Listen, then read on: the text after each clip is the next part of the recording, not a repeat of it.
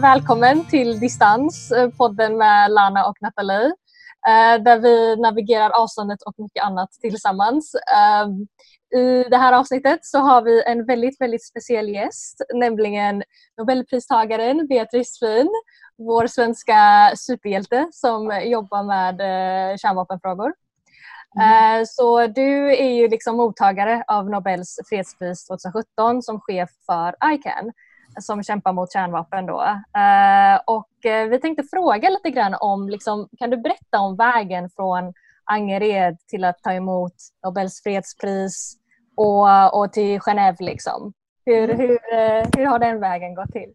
För de som inte hört ditt sommarprat då. Ja, um, nej men väl, alltså väldigt lik bakgrund till vad som, som ni presenterade. Jag växte upp i Angered, um, har alltid varit väldigt liksom, intresserad av internationella frågor. Eh, jag har föräldrar som har varit väldigt politiskt aktiva eh, i hela sitt liv. Ehm, och på något sätt pratade väldigt mycket politik hemma. Eh, så jag tror att det var en naturlig liksom, eh, trygghet i att man kan prata om det här, man, kan, man har rätt att ha åsikter om det här. Um, och så som sagt uh, växer upp i, i en uh, stadsdel där det var så oerhört mycket historier från hela världen och upplevelser från hela världen. Um, som verkligen fick mig att känna som att gud, det som händer på andra sidan världen liksom, påverkar oss väldigt mycket, mm. även här i lilla Sverige. Mm. Um, ja, så jag ville jobba med internationella frågor. Och sen så tänker jag också så att bara som svensk eller från ett litet land. Och det har jag som kanske inte ens reflekterat så mycket under min uppväxt men just efteråt nu när jag jobbar med mycket folk från hela världen. Alltså som ett litet land så har man ju verkligen inte makten att diktera hur saker och ting ska ske på, internationell, på den internationella arenan. Man kan som inte säga Sweden first. Mm. Och det, hörde ni? Nu gör ni precis som vi säger. Jag tänker som att som just multilateralism och FN och internationella förhandlingar och den typen av avtal, juridik, det är ju redskap skapat för de som är lite svagare, tänker jag. Mm. Alltså det är inte skapat för USA till exempel. Nej. Det är därför de kämpar emot det. De tycker inte om att ha de här liksom, restriktionerna av internationell rätt eller samarbete. Mm. Eh, så jag tänker på så här, som svensk så har jag, vad, vad jag tror att vi har som kulturellt en väldigt stor respekt för FN och för EU och för just de här, den typen av politik. Eh, inte alla svenskar naturligtvis, men just att som, mm. kulturellt att, att, att, man värderar det för att vi inser att det är så vi påverkar. Vi kan inte, inte bara med militär makt till exempel diktera någonting internationellt. Vi måste jobba med avtal, vi måste jobba med samarbete, vi måste jobba med förhandlingar till exempel. Um, så för mig var det alltid en dröm liksom, att jobba med FN-frågor och jobba med så internationella uh, grejer. Jag, jag pluggade um, internationella relationer på Stockholms universitet. Um, väldigt liksom, bara kurser var ganska så här, visst, jag, vill jobba med, jag vill jobba med FN. Mm. det jag kände, men inte riktigt visste hur. Mm. och fick en praktikplats för eh, Internationella kvinnoförbundet för fred och frihet i Stockholm. Och sen fick jag åka till deras kontor i Genève. Jag hade jättetur, eh, haft väldigt mycket tur eh, under min väg, resa hit. Nej, du har ehm. förtjänat det. det, är så tur. Jo men det är så typiskt som kvinna att man säger att ja. det var tur och hade man varit jo, man hade man absolut. sagt att ja men jag var så duktig. Så. Ja. Men jag tänker att det är också viktigt att man behåller lite så här, inte att man inte förtjänar ingen förtjänar någonting. Eller alla förtjänar ja. allt och ingen förtjänar ingen, någonting. Men jag tänker också att man inte behöver, man kan erkänna det.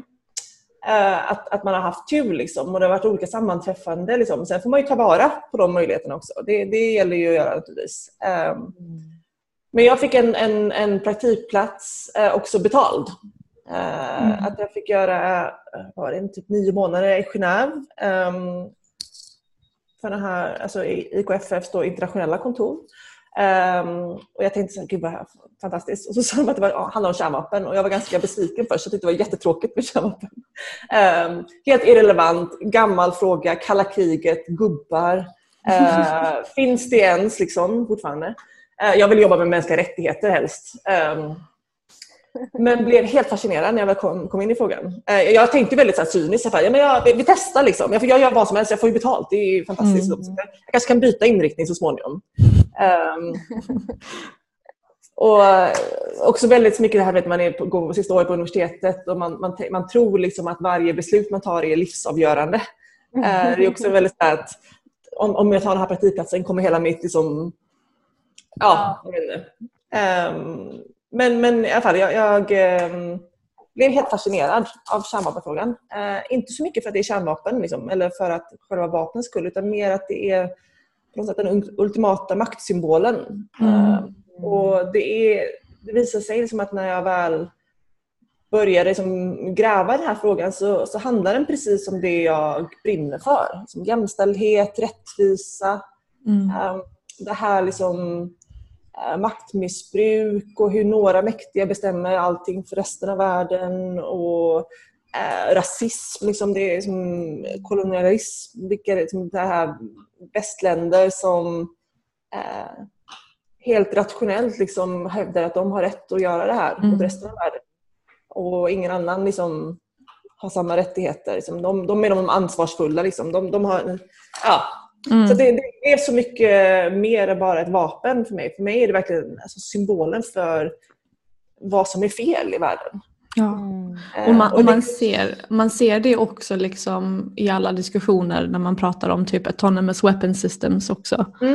Eh, det är lite av en mer nyanserad fråga men eh, absolut det handlar ju också så mycket om makt och, och mm. det är alltid samma typer av länder som leder den debatten. Verkligen och, och så ser man ju också på vapenfrågan. Liksom så och det är det som är intressant just med och jobba just i de här nedrustnings... För jag, innan jag jobbade för ICAN så var jag då för, för det här IKFs internationella kontor och deras vapenprogram. Så då var jag, jobbade också med hela autonoma vapen mm. um, och med klusterbomber, landminor, mm. biologiska vapen. Och just att titta på mänskliga rättigheter när västländerna pratar så mycket om mänskliga rättigheter och de är ledare för att mm. skydda civila i krig. Och så här. Sen så i vapenfrågorna så är det verkligen det är USA, det är Ryssland, det är Storbritannien, det är Kina. Mm. Det är, alltså det är samma länder hela om och om igen liksom, som är problemet. Mm. Um, och Det är för att de är de stora, mäktiga militära makterna. Mm. Varför jag tror det är så viktigt att ha mer um, människor från olika delar av världen och vara lite mer uh, uppmärksam och känslig på just vad de erfarenheter som folk har från mm. konfliktområden är ju också att trots att till exempel USA är den absolut största militära makten, de är som, eh, överlägset liksom, militär, militärt sett, så de är ju oerhört dåliga på att vinna krig. Alltså fruktansvärt dåliga. De har liksom inte vunnit ett krig sedan 1945. Mm. Um, och det, det, det beror ju på att man inte, att det handlar ju inte bara om vapen, vem som har mest vapen. Alltså hade det varit så enkelt att den som har mest vapen är mäktigast i världen, liksom, då, då hade ju inte de Alltså då hade de ju liksom vunnit i Vietnam, de hade vunnit i Irak, de hade vunnit alltså i Afghanistan. Alltså det, det, det handlar inte så. Det handlar också om att de är, på något sätt glömmer bort mm. att det finns dynamik, att det finns historia, att det finns komplexa... Liksom, mm. äh... och, och medias roll också. För jag vet att med, från Vietnamkriget, det var ju då det började bli... Eh, man började kunna filma och kunna sända det i TV. Mm. Och, och liksom många amerikanare sympatiserade då med många av de här munkarna som, som liksom, eh, och de här människorna som de såg. Och nu också med internet, att, att eh, exempelvis eh, att folk har kunnat använda sig av Twitter för att sända när journalister inte har kunnat vara på plats. Mm. Och att vi har kunnat få en mer direkt länk till människor. Mm. Och, och, och, och, vi har inte, staterna har inte kunnat leda den debatten och den, det perspektivet med samma, lika stor makt som de kunde innan. Mm. Um, och, och Så jag tror också att där, där har det också påverkat liksom en del mm. att de har insett att okay, det räcker inte att bara ha vapen, man måste kontrollera mm. media också. Och ja, man måste liksom... ja, absolut. Och det är det här hearts and mind. Mm. Uh, att man måste vinna det också. Liksom. Och, och, och, det är ju samma sak med all, alla all diktaturer också. Mm. Alltså det, är, det är det här, man, man, man kan inte bara med våld bestämma saker och ting. Det, så funkar inte människor. Det, mm. det, det funkar ibland. Jag säger inte att det inte funkar. Det är klart att naturligtvis hota med massvåld liksom är, det är ett sätt att få folk jätterädda och få folk att göra vad man säger. Men det kommer inte hålla för alltid. Mm. Och det kommer bubbla upp liksom, och folk har liksom Um, ja, men det kommer bli, liksom, för alla diktaturer, liksom, det kommer bli revolution så småningom. På något sätt. Mm. Um, och ja, nej, men det, Jag tänker att det, det är ett otroligt liksom, kortsiktigt sätt att se på säkerhet ja. också. Mm. Och jag tycker det är intressant att du säger att liksom, kärnvapenfrågan valde dig. Mm. Uh, men, men som du förklarar uh, så är ju det jätterelaterat till mänskliga rättigheter, vilket är det du mm. ville jobba med. Mm. Och jag tänkte fråga om, om man är någon som sitter där och lyssnar på det här nu och känner att gud, jag har inte hittat min drivkraft, jag har inte mm. hittat min hjärtefråga. Um, jag vet inte vad jag ska plugga eller jag vet inte vad jag ska jobba med. Hur, hur hittar man vägen dit? Är det någonting som man har sedan barnsben, det här röstet bakom huvudet eller är det, kommer det i skolan eller när, när, när kan man hitta den här rösten? När kan man lyssna på den? Hur kan man lyssna på den? Ja, alltså jag, jag, jag tror väldigt mycket på också att man, man får, måste testa saker och ting. Mm. Uh, att det, och igen att jag vet inte, folk så här, tittar ibland och det som folk man, som man träffar, ja, du måste ha liksom att man ska vara någon så här jättegod människa som bara brinner för det. Så här, nej, jag vet inte. Man är ganska, alltså jag, jag ville ju mest jobba för FN för att jag tyckte det var coolt.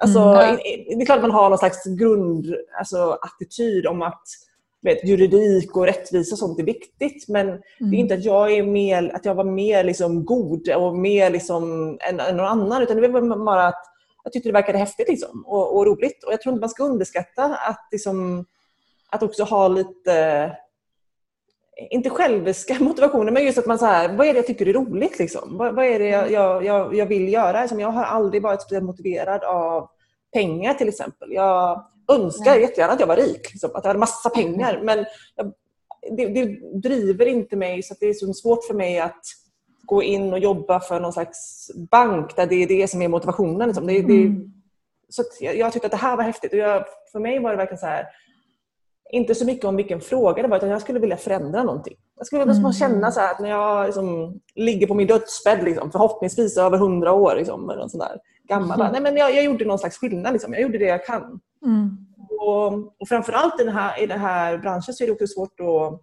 Det är ju väldigt svårt att göra skillnad. Man blir ju väldigt deprimerad ibland för att det inte känns möjligt. Liksom. Så jag tänker också att man måste ha det här, alltså, försöka hitta den här motivationen om att det är bättre att försöka än att inte försöka. Mm. Eh, och jag tänker att man blir ofta väldigt liksom, Många människor bara, äh, det kommer aldrig hända och det är hopplöst liksom och varför, varför, varför det, ska vi lägga tid på det här? Det kommer ju aldrig ske och det är alltid liksom Kärnvapen kommer alltid finnas. Man får också hitta någon slags glädje i att bara försöka. Mm. Och den typen. Men jag tror verkligen att man, om, man, om man ska testa grejer, eh, inte känna att man ska behöva ha, veta exakt vad, vad det är man vill göra. Det vet man inte. Mm. Och även om du vet det nu så vet du kanske inte vad du vill göra om 20 år ändå. Mm. Um, och det kan kännas väldigt, väldigt svårt men jag har ju sett väldigt många människor som får jobb i de här frågorna. Uh, trots att det känns svårt när man pluggar och det finns jättemycket människor som vill ha samma praktikplatser, jättekonkurrens om jobb på UD eller de här mm. EU-representationsjobben. Och, um, så det är inte som att de, när man har pluggat sin examen i internationella relationer eller juridik eller vad det är man har gjort, att det kommer stå 15 arbetsgivare och dra igen. Det är det ju inte, Nej. Nej. Men det är ju inte omöjligt att få jobb. Alltså, vi, vi ser ju folk få det hela tiden. Liksom. Så det, det ja. går ju. Man får bara jobba lite hårt. Jag tror ju väldigt mycket på praktikplatser. Mm. Uh, men däremot så är det ett problem att man inte får betalt. Mm. Uh, det finns ju vissa utbildningar som har det som ingår i, alltså man får CSN. Mm. Uh, och det tror jag är jättebra. Um, här utomlands, liksom i Genève, så är det ett jätteproblem med obetalda praktikplatser. Alltså ja. folk, ja för att få ett jobb så måste du ha tre, fyra års erfarenhet och det kan man bara få obetalt. Och, mm. ja, men det, det, är väldigt liksom... Och det är så intressant också att det är just New York och Genève där det är svårast mm. att få en mm. betald praktikplats, vilket är de dyraste städerna i världen. Liksom. Absolut. Det, och det, det gör ju att det bara är en viss typ av människor som har råd att skaffa sig den Precis. erfarenheten. Precis. Och det är jätte, jätteproblematiskt. Jag, jag var alltså jag förstod kanske inte just då, men just det här att, att få en ganska lång praktikplats betald. Och det var inte mycket betalt. Det var väl liksom CSN, alltså jag fick ett rum i en sån här studentrum mm. och fick lite mm. pengar till mat. Så det var inte så att jag, jag klarade mig inte ens på det. Jag hade varit tvungen att använda sparpengar också. För att det är så dyrt där. Men ändå så att, att det gick, gick liksom mm. ekonomiskt. Um, Erbjuder ni praktikplatser på ICANN? Det gör vi uh, och vi betalar. Um, oh, vad kul. Vi, har, gått med i en sån här uh, We Pay Our Interns upprop. Då är det literally att you put your money where your mouth is.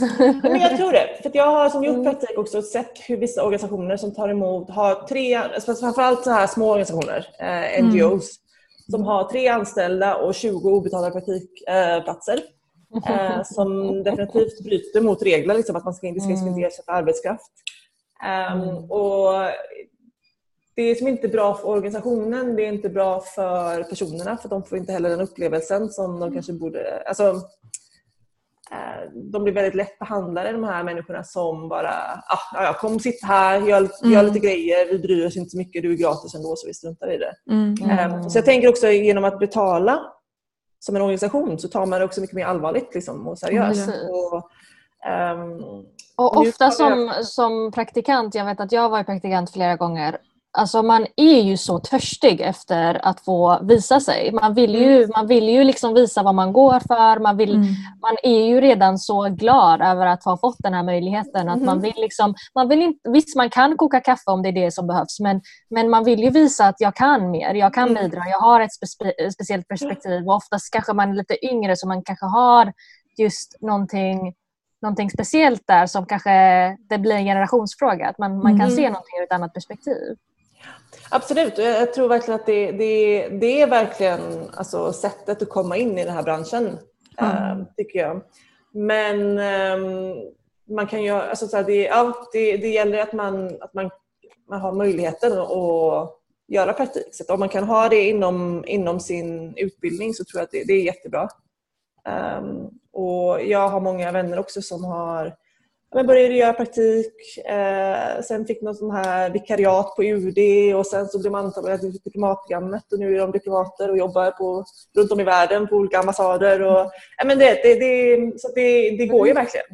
Mm. Men, och sen så tänker jag också så att jag, jag har liksom inte jag kanske inte kommer jobba med kärnvapen hela mitt liv. Jag kommer fortfarande kanske byta till något annat så småningom. Mm.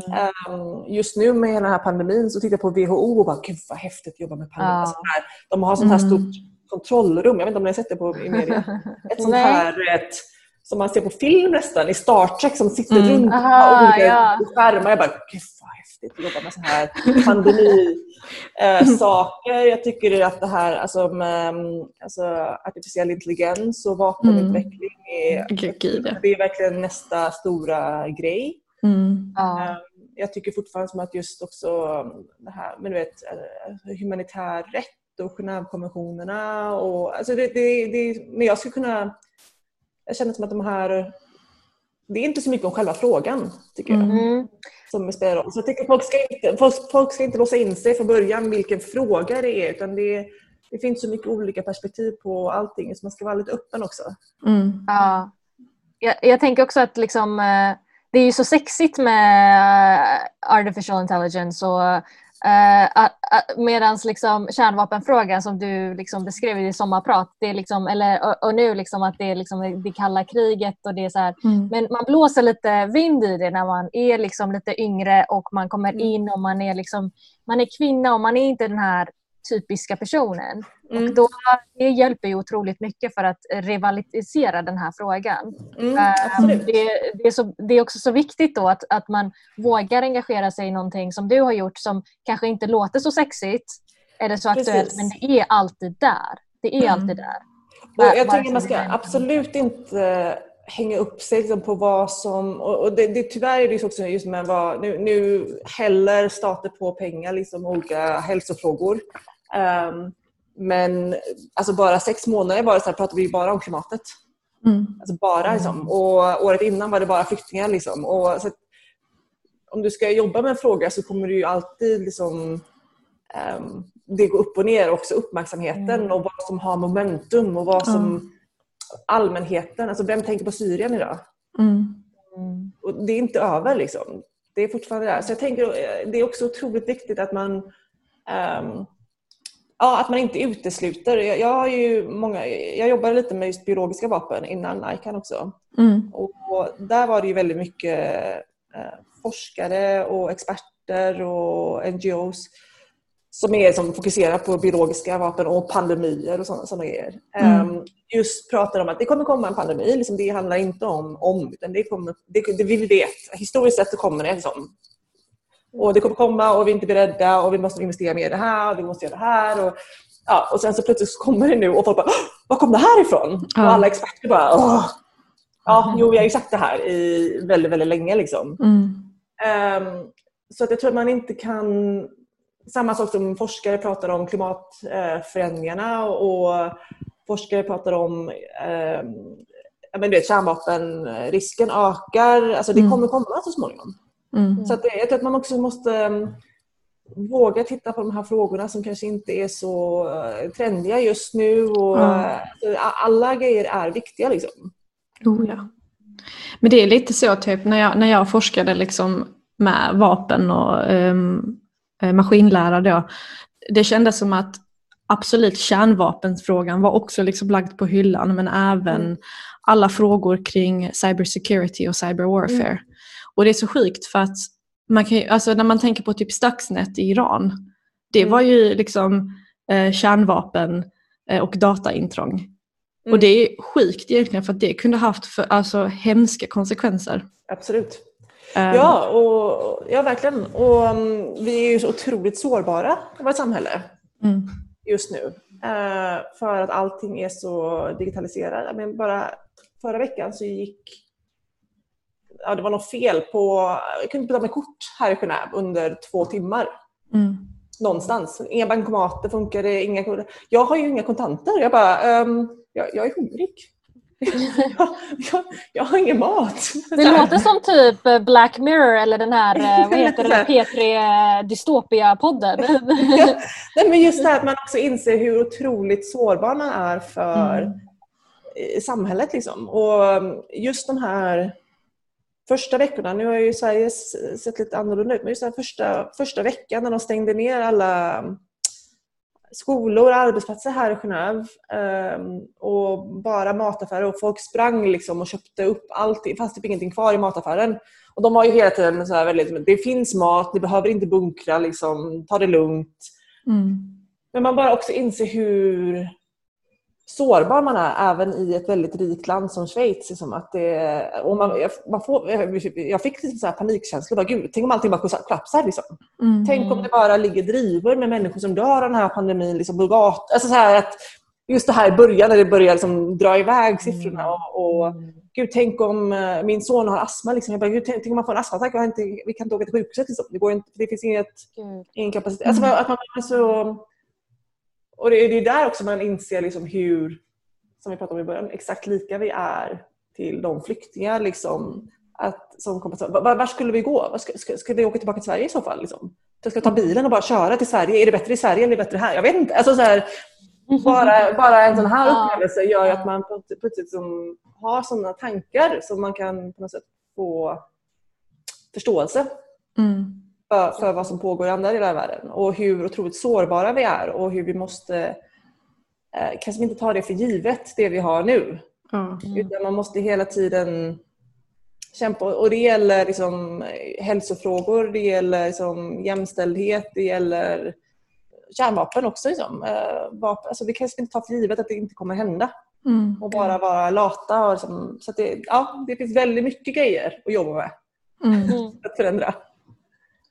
Um, ja, apropå Sverige. Uh, du är ju liksom svensk och du är utomlands och, uh, och vi, podden heter ju Distans och handlar om just, just den här distansen till Sverige. Jag mm. tänker liksom, uh, vad har det gett dig att liksom ha den här distansen till Sverige men också vilka liksom värderingar har du tagit med dig både från liksom förorten Angered men också liksom Sverige eller de här svenska så kallade värderingarna i ditt arbetssätt och ledarskap. Mm. Ja, um, alltså jag tror väldigt mycket på det här just att uh, Sverige har ju en väldig respekt för internationella institutioner, uh, för diplomati. Och, uh, så det, det, är ju otroligt liksom, värdefullt att ha. Jag, tänker, så jag märker väldigt mycket att svenskar har ett väldigt, väldigt gott rykte mm. utomlands. Um, sen så märker man ju också, när man, ju längre man är hemifrån Sverige så märker man ju också lite så här egenheter man har som svensk och mm. svensk kultur. Liksom att, eh, jag märker väldigt mycket med mina skandinaviska kollegor, jag har mycket kollegor i Norge och sånt. Vi är väldigt självgoda i Skandinavien. Vi tycker att vi är lite bättre än alla andra.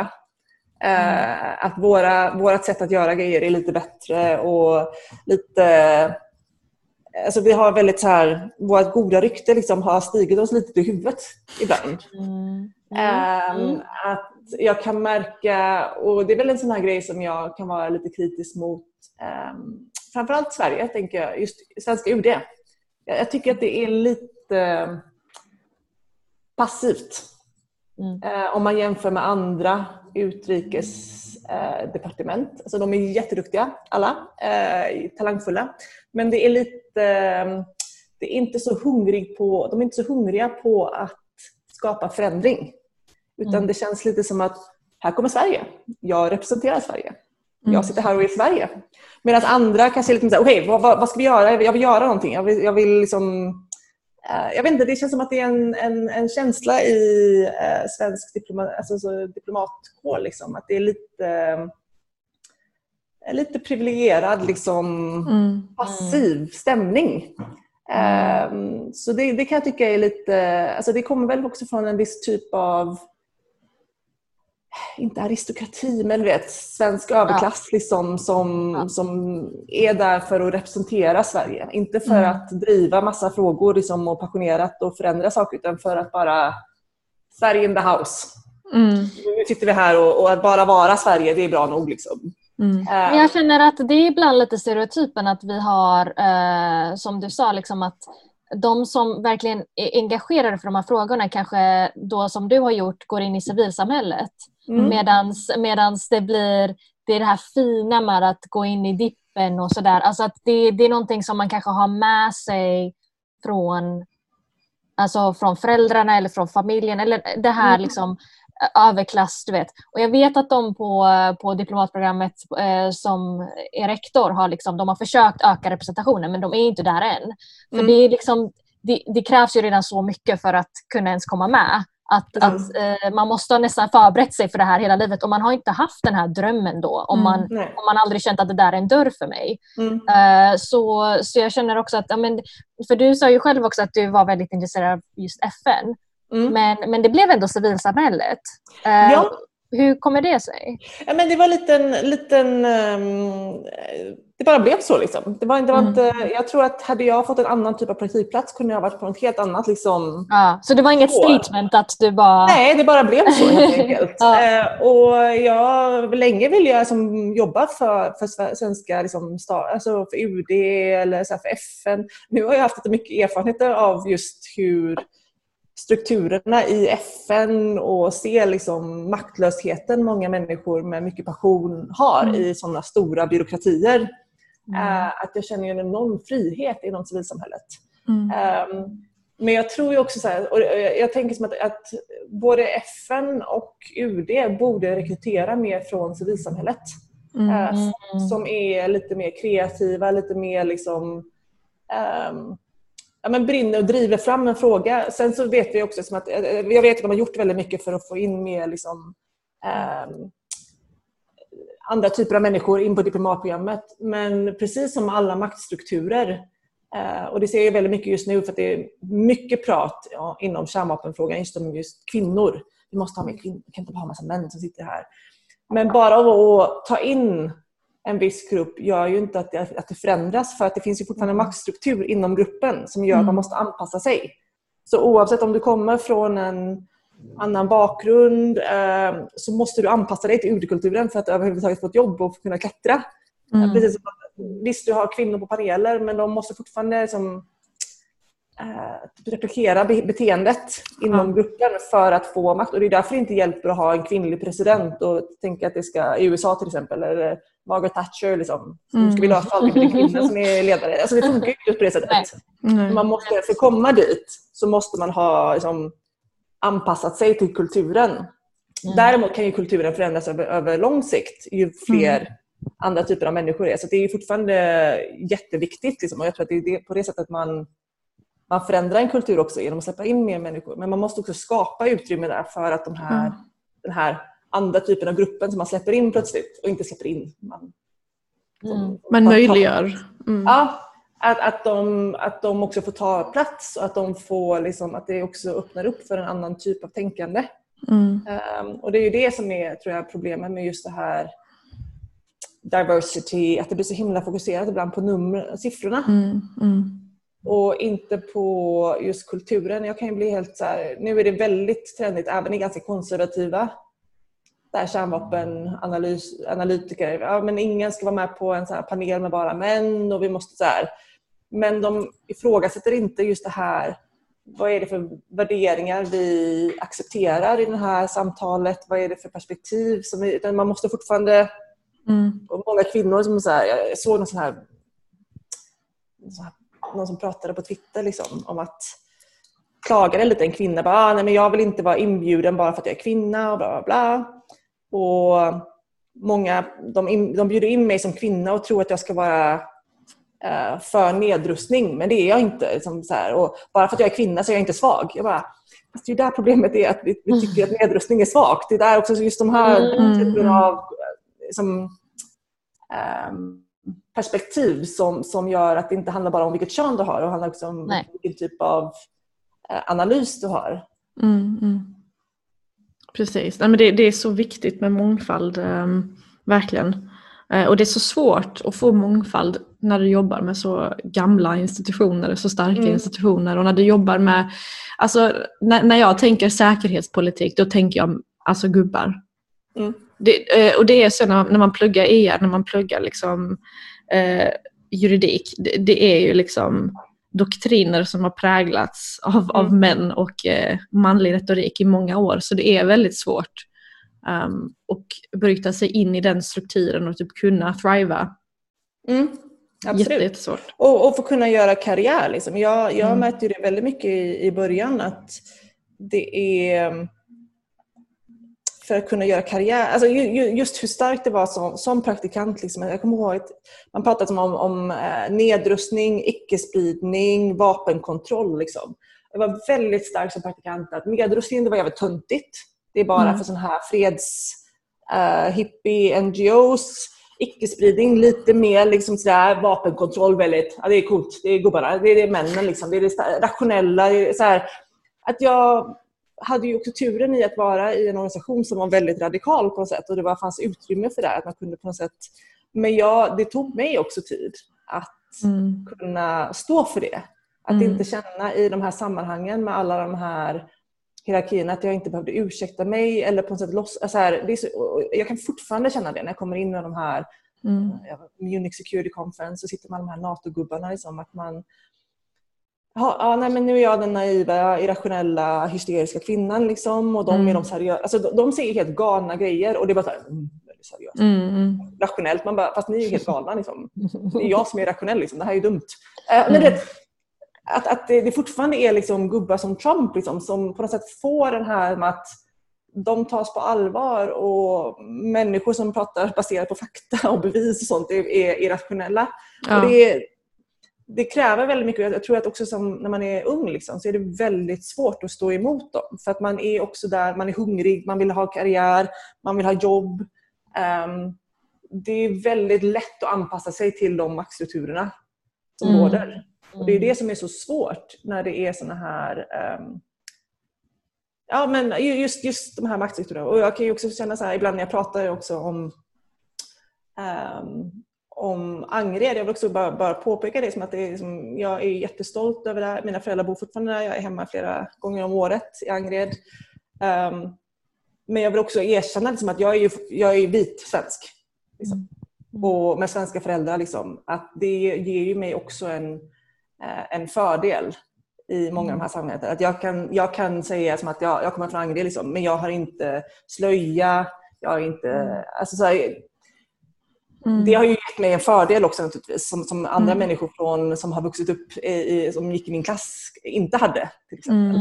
Uh, och Jag tror att det är också väldigt viktigt att, att komma ihåg eh, ibland. Att, att när, när, man, som så här, jag var på min gamla högstadieskola, eh, mm. Bettleskolan. Eh, mm. Och det är jättefint att få åka dit och få liksom, prata och försöka inspirera folk där. Att, att, som att bara för att du är från en skola som blir utskälld i media eller en, en förort som folk pratar illa om liksom, så mm.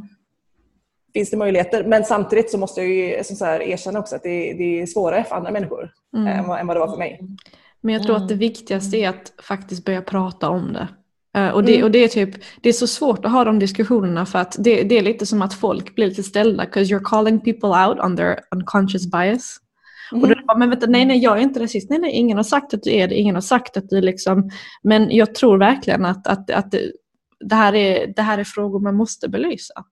Mm. Det, det, finns en makt i att liksom eh, reclaima det. Jag kände att jag kunde inte vara stolt över att jag var iransk och svensk förrän jag flyttade till Storbritannien. Mm. För i Sverige var det liksom att men du kan inte vara både och. Antingen ska du liksom, mm. då är du svensk och då ska du liksom skämmas när du behöver erkänna att du faktiskt föddes i Iran. Mm. Uh, eh, Medan när jag var i UK och jag bara I'm Swedish Iranian, jag bara men såklart.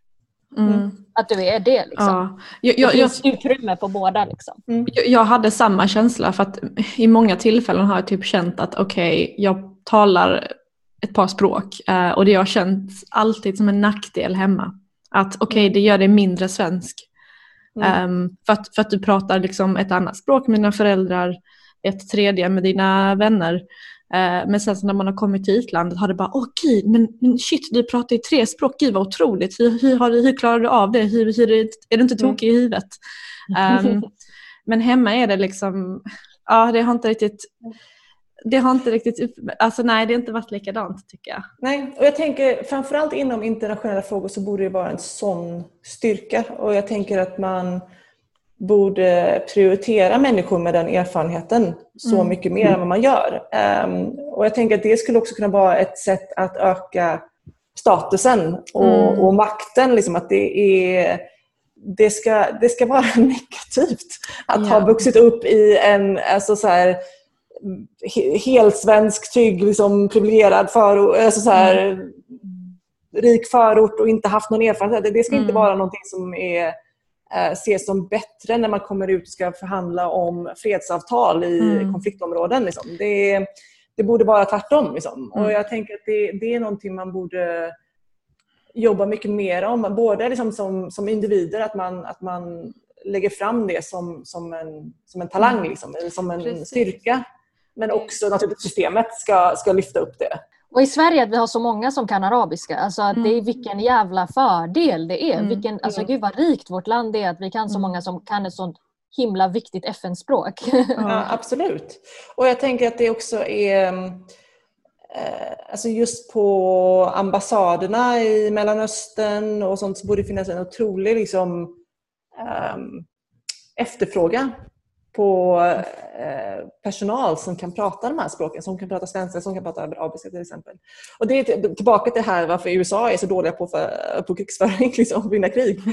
um, jag läste någonstans just att, alltså andra Irakkriget, att USAs ambassad i Bagdad eller någonting hade ja, men det är över tusen anställda. Jag, jag kommer inte ihåg exakt vad siffrorna var, men de hade typ fem personer som kunde prata arabiska. Något, mm. sånt där. Alltså, helt, liksom, att de, att det också gör att man inte kan göra jobbet effektivt. Mm. Uh, och jag tror verkligen just alltså, ju mer man ska vara involverad i de här frågorna desto mer liksom, uh, kulturell förståelse, språkförståelse. Alltså det är otroligt viktigt. Liksom. Mm. Och inte bara någonting som är eh, det ska inte bara vara någonting som när du har uppfyllt allt annat liksom, så kanske det är en liten extra grej. Liksom. Utan det ska mm. vara liksom, grund, um, kompetensen liksom, som man frågar efter i de här internationella organisationerna. Mm. Ja. Nej, och också, jag, jag hörde det från eh, någon jag känner som jobbar för FN i Mellanöstern. Eh, att eh, när de, de till och med liksom gör de här särskiljningarna på kontoret, att de som är lokalanställda från det landet, mm. de eh, får liksom inte sitta i samma fina rum och hänga på lunchen med de som är de här liksom fancyga mm. som har kommit och blivit anställda alltså, från mm. huvudkontoret och skickats dit. Uh, att det, alltså, det är så sjukt att det finns ja. liksom en segregation även ja. där. Och det är jätte, jättekomplext. Jag har, har vänner som jobbar med olika, i olika delar av världen och just att alltså FN-löner är ju också väldigt, väldigt höga mm. eh, internationellt. Och att det blir väldigt mycket problem eh, när du... Ja, alltså så här, att de har ju en lokalanställd lön och en internationell lön och de är otroligt annorlunda. Och de hade försökt någon gång att få upp det men då blir det också otroligt svårt för att du skapar en, en arbetsplats där folk tjänar 40-50 gånger mer än vad man tjänar i byggnaden bredvid och det blir väldigt sådär, det blir jättemycket konkurrens, det blir jättemycket det, de jobben går bara till barnen från uh, alltså, mäktiga människor. Uh, det, det, blir, mm. det är också väldigt komplexa grejer mm. uh, när FN är ute i olika konfliktområden och mm. vi vet ju så här, trafficking och um, prostitution och våld och utnyttjande. Absolut. Eh, ökar. Så det är ju, ju mer man har liksom, um, folk som pratar språket, lokala anställda, desto, mm. desto bättre tror jag. Ja, nej absolut. Det, det, det är så man uppnår den här gemensamma förståelsen.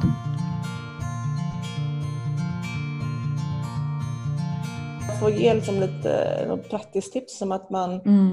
man måste testa grejer. Man får inte mm. vara liksom, man måste vara ganska eh, framåt mm. och kontakta människor, kontakta organisationer, testa. Eh, och sen så tänker jag också att jag, en grej som jag känner väldigt mycket, jag eh, gjorde mitt års praktikant och sen så åkte jag hem och så gjorde jag färdig min uppsats.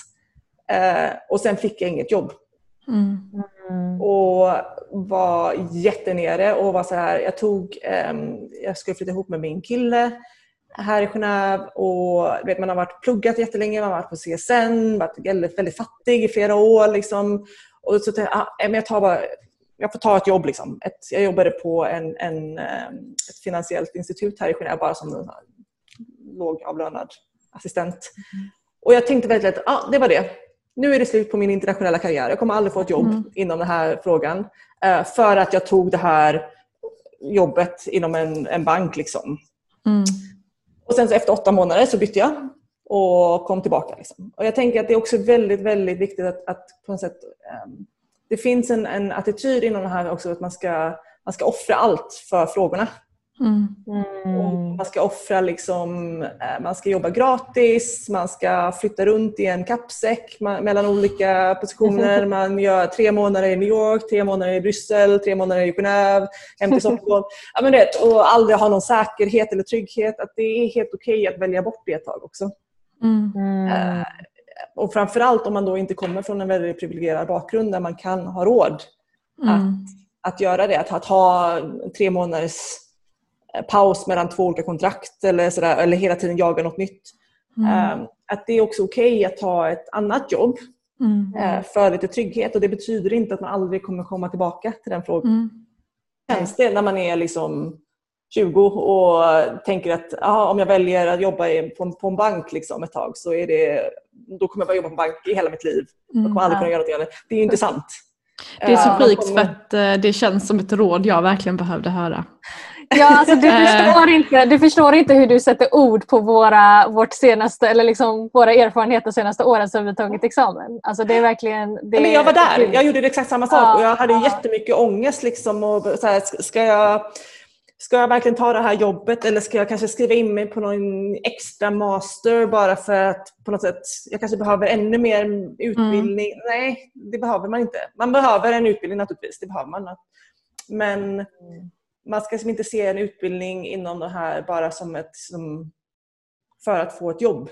Mm. Eh, utan det ska vara för att man verkligen vill det. Liksom, och man ska inte som se att ta ett annat jobb ett tag som mm. någon liksom, nerköp. Eller, ibland så behöver man, jag, vad jag verkligen behövde då var att ha en inkomst, mm. lön som kom varje månad. Jag ville, åka på, jag ville ha betald semester ett tag. Jag, var så här, jag drömde om att ha liksom betald semester. Du vet. Um, ja. Och det är också viktigt. Så jag Absolut. tänker att man måste, man måste vara lite snäll mot sig själv också och inte tänka att ens passion liksom för de här frågorna måste... Som, att man måste liksom sätta hela sitt liv på paus eller man måste offra allting annat liksom, som är viktigt mm. för en. Bara mm. för att få ett jobb. Ja. ja, precis. Och det, är liksom, det handlar om självbevarelse också. För jag tänker, jag minns när jag var i, i New York och precis som eh, ni har beskrivit, alltså, man hade ju läst teori, teori, teori så länge och så nu plötsligt var jag på en organisation som, eh, även om de inte var liksom på plats så att säga, utan de var i New York, så var det ändå att jag varje dag skulle liksom göra en lista över hur många har dött i de här länderna, vad har hänt här, vad har gjort, alltså du vet så här. Och jag hade mardrömmar om avrätt, alltså avrättningar, jag hade, alltså det var hemskt och jag, som tur var så hade jag eh, rumskompisar i New York som inte alls jobbade inom den här branschen. Mm. Eh, utan det var liksom musikbranschen eller det var mode mm. eller liksom så här, eh, och och det var så skönt att komma hem till det. Mm. Och, och, det var, och jag tror också att för de som kanske är i den branschen nu, mm. det är okej okay om du tar en paus också. Mm. Uh, för det blir för mycket och att man känner att herregud, jag, jag, jag, självklart är jag otroligt privilegierad att jag bara behöver läsa om det och inte uppleva det. Men mm. det är ändå att det tar så mycket på en att, mm. att faktiskt jobba med de här frågorna. Uh, Absolut. Och, är det något jag, du har känt av? Ja, verkligen. Ja, men alltså, så ofta jag bara känner att jag orkar inte. Jag, jag, vill inte göra det här längre. Jag, det är för mycket. Liksom, det är för... Och igen, då är det också så här. Jag jobbar med kärnvapen som inte används just nu. Det är inte mm. så att jag är, är liksom... Men jag tror också att det är, det är otroligt liksom, tungt och påfrestande att jobba, att vilja förändra någonting. Mm. Jag, tror, jag tror att vi underskattar lite det, hur det tär på en. Att man man vill göra bra grejer och så har man allt det här motståndet liksom från USA, och Ryssland och Kina och det här och det här. Och, eh, eller bara allmänheten. Man, vet, så här, man jobbar för jämställdhet och så kommer det en massa vet jag, idioter, Paolo Roberto. Liksom. Nej, men du vet, alltså, det är bara som hela tiden, eller man ser alla kommentarer på Twitter. Mm. eller att det, det känns ju så hopplöst. Vet. Sverigedemokraterna mm. ökar. Liksom, eh, vet, eh, Boris Johnson vann i jordskredsseger. Alltså allt det här man bara, jag orkar Donald Trump liksom. Jag orkar mm. inte med den här världen.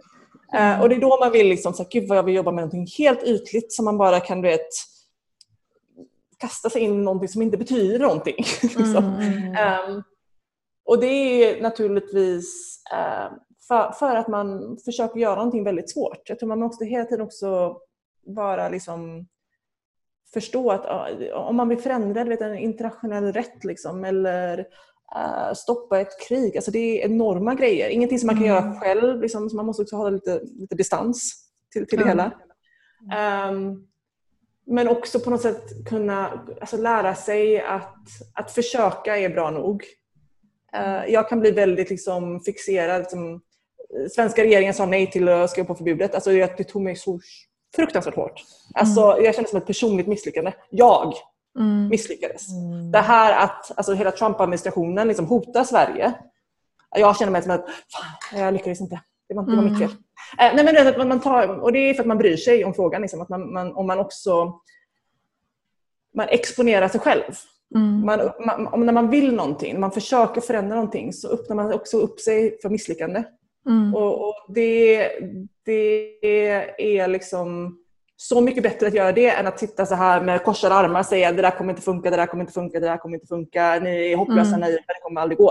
Alltså det är det värsta naturligtvis. Mm. Men man måste också erkänna att det är som, när man verkligen försöker förändra någonting så är det också väldigt stor risk att man inte kommer att lyckas. Mm. Och det måste vara okej. Okay. Uh, ja. Det är också hela poängen är det här att, att men jag försöker, för vad, vad, är alternativet? Att vi bara ger upp liksom. Vi går mm. hem, låter uh, vet, Assad göra ner hela Syrien. Vi låter det, vi låter det, vi bryr oss inte ens om någonting. Um, så ja, nej, men det, det, är som, man måste hela tiden liksom tänka på vad det är man um, på sig själv liksom, och hur, hur man mm. kan hantera de här frågorna, hur man kan liksom förhålla sig. Det är helt okej okay att ta en paus. Um, det är helt okej okay att göra ett an någonting annat ett tag och inte, inte orka liksom, vissa, vissa mm. gånger. Mm. Jag tror, jag tror...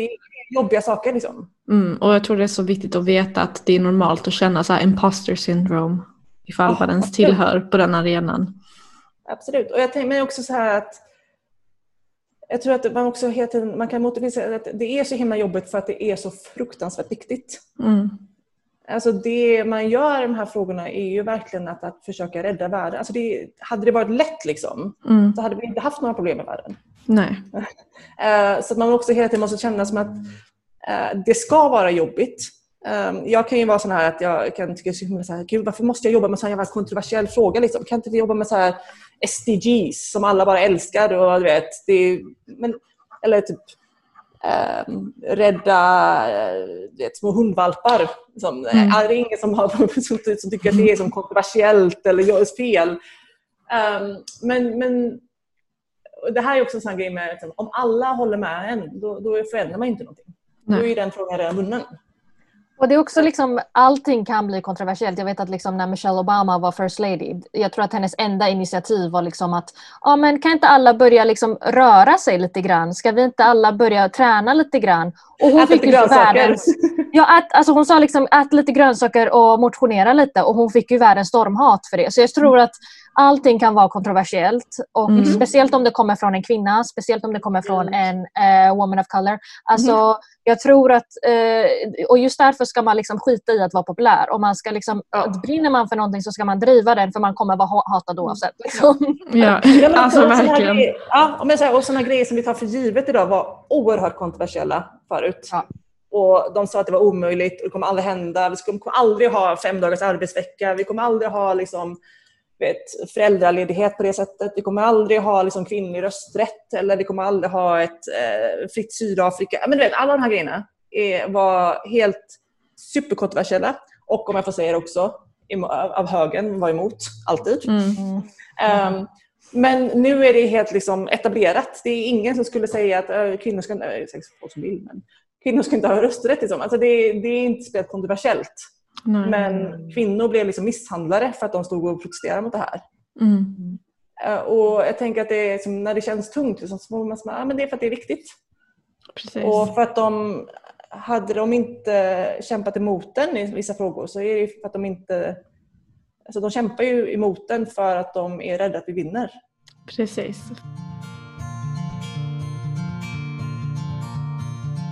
Nej, men just det som eh, från Jugoslavienkriget liksom, är mm. Min första, mitt första minne av liksom en, en stor konflikt som, som skedde, som påverkade mig. Jag gick på lågstadiet liksom, och plötsligt bara um, över ett sommarlov liksom, så hade vi hur mycket nya klasskamrater som helst. Mm. Och jag kommer verkligen ihåg så här, redan, redan som liten att det var så jag tyckte det var så förvirrande. Jag förstod inte vilka de, vilka de goda och vilka de onda var. Alltså så här, väldigt så här, det här barnsliga krigs... Liksom, de mot dem och så var det så mycket mm. olika. Jag, jag fattar inte riktigt. Och jag tror att det, det är liksom just den upplevelsen när man, när man har eh, folk från olika konfliktsituationer runt omkring sig är alltså, man, man, får en förståelse på något sätt.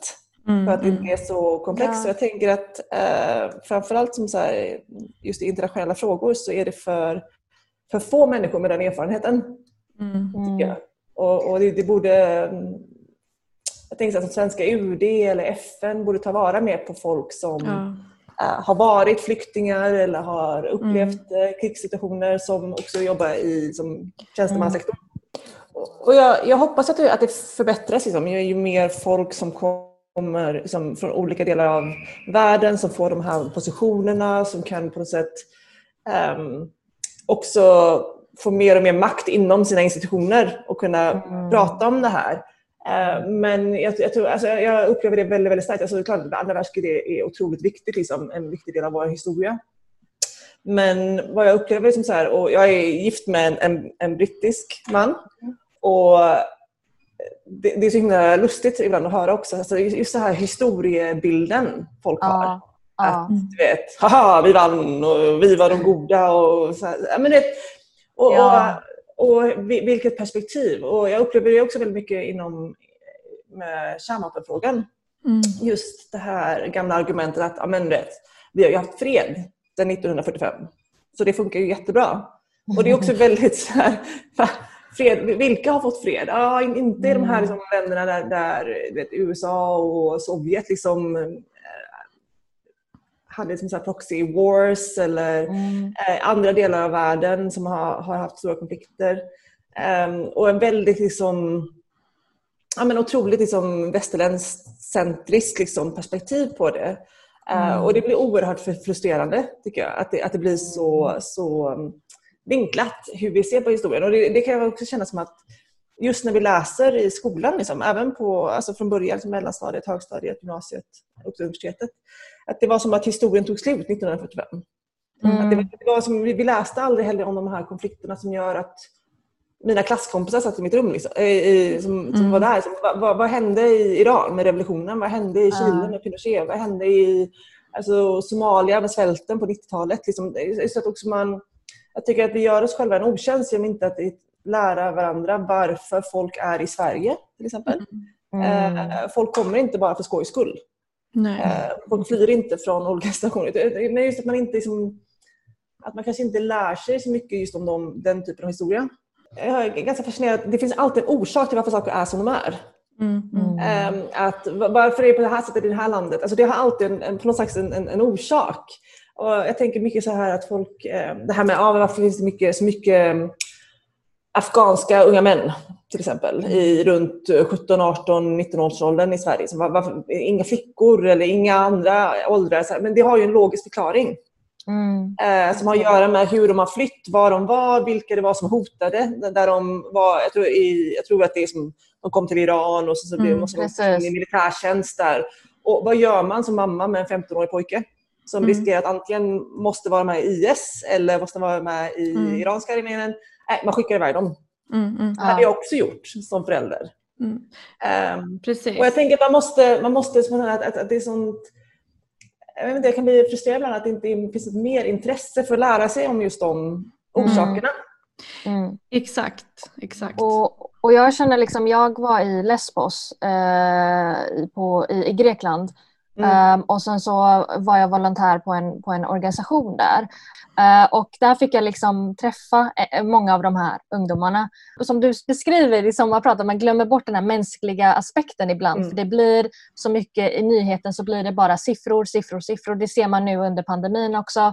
Att, att man, alltså, ju högre siffran blir desto mer min, förlorar man den här ja. mänskliga biten. Mm. Um, och, uh, och du vet, Det var så otroligt att träffa dem, men också det här med att liksom, många familjer som, som skickade iväg sin son, de tänkte ju också att liksom, jag vill inte skicka min tonårsdotter på den här farliga resan. För det är mycket större chans att hon det, är större chans för ett liksom, övergrepp. Precis, och det, det är också den här retoriken med att okej, okay, typ det känns som att alla har den här bilden på hur en flykting ser ut. Så oftast är det liksom, ja men hur hade de här personerna råd med att komma hit? Ja. Och de här är så utbildade. Varför har du en iPhone? Ja, Damaskus är en av de, var en av de bästa universiteten. Så mm. väldigt, väldigt många högutbildade människor. Två. Eh, oftast säljer man allt det man har. Jag vet att mina, mina föräldrar fick sälja guld och massa annat för att kunna köpa mjöl. Alltså, mm du, du måste, det är också ett visst privilegie för absolut de flyktingarna att kunna fly men det är också för att de, mm. de har ju fått ge upp allting, sälja allting mm. för att kunna betala den här resan. Så det är inte så att de glider in på en räkmacka in till Sverige. Om man bara, du, förlåt, jag tänker också att man tänker ju att typ, du går inte ens på toaletten utan din iPhone. Skulle du fly landet utan din iPhone? Ja, mm. Eller så, men, det, och det, men det är ju sånt också som man på något sätt också kollar på hemlösa till exempel. Att ja ja men har du inte en liten dyr jacka? Eller som att man inte ska få ha någonting. Mm, mm, att, mm. att man, man, inte ska få be om hjälp förrän man är... Och, och så hade inte jag fungerat. Nej. Nej. Um, du ska och, vara rätt sorts offer. Ja, precis. Och bete dig på rätt sätt och får inte säga någonting, liksom, inte klaga över någonting. Du måste vara tacksam för alltid i mm. hela ditt liv. Från, från, men, det är väldigt så här sätter upp olika barriärer för, för att liksom inte behöva hantera att de här människorna är precis så som vi är. Mm. Och det kanske inte är så stor skillnad. Och jag tror att mm. många människor har väldigt svårt för att... Alltså jag, jag, tror verkligen på det här, det humanitära, alltså det mänskliga. Det, det är så vi, mm. vi, vi förstår vad som händer. Eh, det är så man kan alltså, ha empati med människor.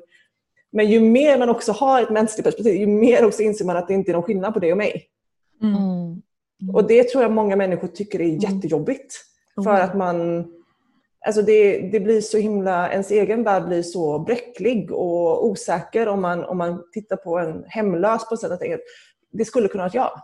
Mm. Eller en flykting. Liksom. Det, det kanske är jag om, om 20 år som står där mm. och knackar man vill, ju inte, man vill ju inte självreflektera för då måste man ju reflektera över det faktum att det här kan hända vem som helst och jag har inte gjort mig förtjänt av det jag har. Och, och liksom, då måste man ju leva med de här skuldkänslorna av att jag har så mycket. Jag mm. lever i överflöd. Mm. Uh, och eftersom man inte riktigt vet eller vill sätta sig in i hur kan jag försöka jämna ut det här mm. och man känner att systemet är så stort och det här mm. är så stort, så mycket större än mig. Att, uh, att man vet inte var man ska börja och, eller man tänker att uh, det är enklare att bara skylla på den här människan. Ja, absolut, man kan bli fruktansvärt frustrerad. Liksom. Men jag tror verkligen att det, det är väldigt mänskligt, tror jag, man måste förstå. Som att, det, att man man vill ju inte känna att allt jag har är bara en slump. Liksom. Det är, jag förtjänar inte det här överhuvudtaget. Det, det är jättejobbigt att känna så. Liksom. För man tycker att man själv är mm. jättebra. Eller vad, vad det nu är. Liksom, att man, man gör rätt. Um, men jag tror ju verkligen så här, det här därför, därför tycker jag också att det är så himla viktigt att de personer som bestämmer i världen är, representerar den mm. världen som vi ser ut. Alltså när vi tänker på kön, när vi tänker på eh, var man kommer ifrån, vilken klass man tillhör. Alltså så att ju mer och därför tycker jag att det här är en väldigt viktig grej. Liksom. Hur kan vi få in mer människor från, från Angred, från Rosengård till de här mm. positionerna i FN, i EU, på UD. Liksom, för att jag tror att ju mer man har människor med de personliga erfarenheterna, ju mer har man den här mänskliga sympatin. Mm. Också. Mm. Och även för de kollegor som inte har det kan sympatisera just för att man, ja men jag känner ju dig. Och det vet vi ju också så med rasism. Liksom. Alla de där är, usch jag tycker inte om alla invandrare. Förutom den där killen som jag känner. Han är ju väldigt snäll. Gud, alltså, det är för, för, att, för att man liksom faktiskt känner dem. Och det, mm. Då är det så himla svårt att säga att du är som, så jag tänker att ju mer vi blandar upp samhället och ser till mm. att alla är representerade och alla har liksom, eh, tillgång till en viss typ av makt. Mm. Eh, ju bättre, tänker jag. Mm. Ja, absolut. absolut. Då har vi kommit i slutskedet av vårt avsnitt. Um, tack så mycket Beatrice för att du tog din tid um, och för att vi fick prata om alla dessa fantastiska uh, teman. Uh, och vi hoppas verkligen att våra lyssnare uh, har fått har fått ta vara på vissa av råden eh, och ja, söker sig till en inter internationell karriär och får kanske stöta på dig och Nathalie i Bryssel och Genève. Mm. Absolut. absolut. Absolut, Tack så mycket. Tack så mycket. dig. Hej då. Hej då.